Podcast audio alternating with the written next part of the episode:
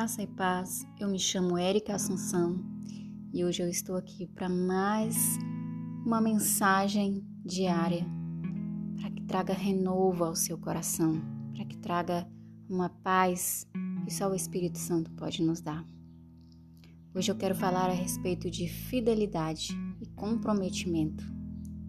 Será que nós conseguimos ser comprometidos e fiéis com as coisas de Deus, com o nosso relacionamento com o Senhor, como nós somos com as coisas seculares que nós fazemos, com o nosso trabalho, com as nossas contas, com, as com os nossos compromissos que nós temos ao longo da nossa vida adulta?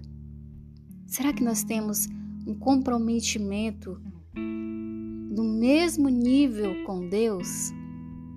Ou será que está no páreo? O que a palavra de Deus fala para nós a respeito de fidelidade? O que nós podemos fazer para mudar se eu não consigo ser alguém comprometido com o Senhor, com a oração, com a palavra, com a leitura diária? Deus quer transformar o nosso coração através da palavra diária, através da Bíblia Deus quer que a gente renove o nosso entendimento a partir da leitura diária, não é? É caminhando para nós andarmos uma milha, nós teremos que dar o primeiro passo e comprometimento com as coisas do Senhor, com o propósito que o Senhor coloca em nossa vida. Também parte de um compromisso que nós temos com os outros, com, os, com os, os trabalhos que nós iremos entregar com as pessoas, com as pessoas que nos cercam, enfim. O comprometimento começa de mim para com Deus e com outras pessoas. Lá em Salmos 18, 25, a palavra diz assim: Ao fiel, tu te revelas fiel. Deus, ele, ele se revela a nós conforme aquilo que nós nos revelamos a Ele. Quanto mais eu sou fiel, quanto mais eu me comprometo com a palavra, quanto mais eu me comprometo em oração com o Senhor, quanto mais eu busco a Sua presença, a Sua sabedoria, os seus conselhos, mais Ele irá se revelar fiel a mim. A nossa oração deveria ser sempre: ó oh Deus, eu preciso tanto ser ensinado por Ti a ser fiel. Você sabia?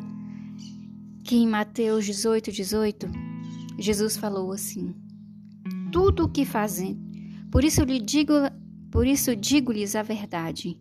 Tudo o que vocês ligarem na terra terá sido ligado no céu. E tudo o que e tudo o que vocês desligarem na terra terá sido desligado no céu. Somos nós que validamos aquilo que nós fazemos. Queremos algo, algo sobrenatural sobre as nossas vidas, mas não queremos o comprometimento. Tudo o que nós fazemos aqui no mundo terreno, nós estamos automaticamente enviando uma mensagem para o céu, enviando uma mensagem para o mundo espiritual. Se eu sou alguém que eu não me comprometo, não me responsabilizo com as pessoas, não me importo com, com os compromissos que as pessoas fizeram comigo e eu com as pessoas, é essa mensagem que eu estou enviando para o céu. Tudo parte de mim. Jesus, eles vem deixar a liberdade, que a decisão é, é nossa. E tudo aquilo que eu não permitir na minha vida será desligado aqui na terra e também no céu.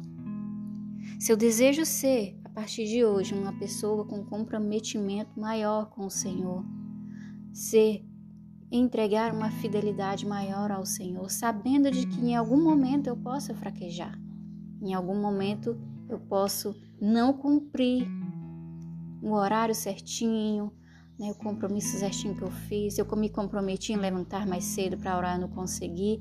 A nossa oração é pedir a misericórdia do Senhor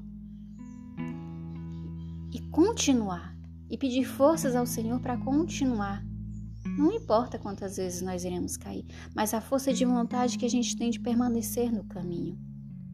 É esse nível de comprometimento que Deus busca nas pessoas. estar comprometida, comprometidos com o Senhor é estar comprometido com as pessoas também. Aquilo que eu valido aqui na terra está sendo validado no céu, e Jesus ele trouxe uma importância e uma ênfase muito grande. Não adianta eu falar coisas e simplesmente achar que aquilo ali não está valendo nada. Jesus, com essa mensagem que está lá em Mateus 18, 18, está afirmando: se eu digo e se eu tenho ações de não comprometimento com as pessoas, não é? Com o que eu falo, com que eu acordo, eu estou enviando uma mensagem do céu que eu não tenho compromisso também com Deus. Deus ele está à procura de pessoas fiéis, porque ele se revela fiel a quem é fiel.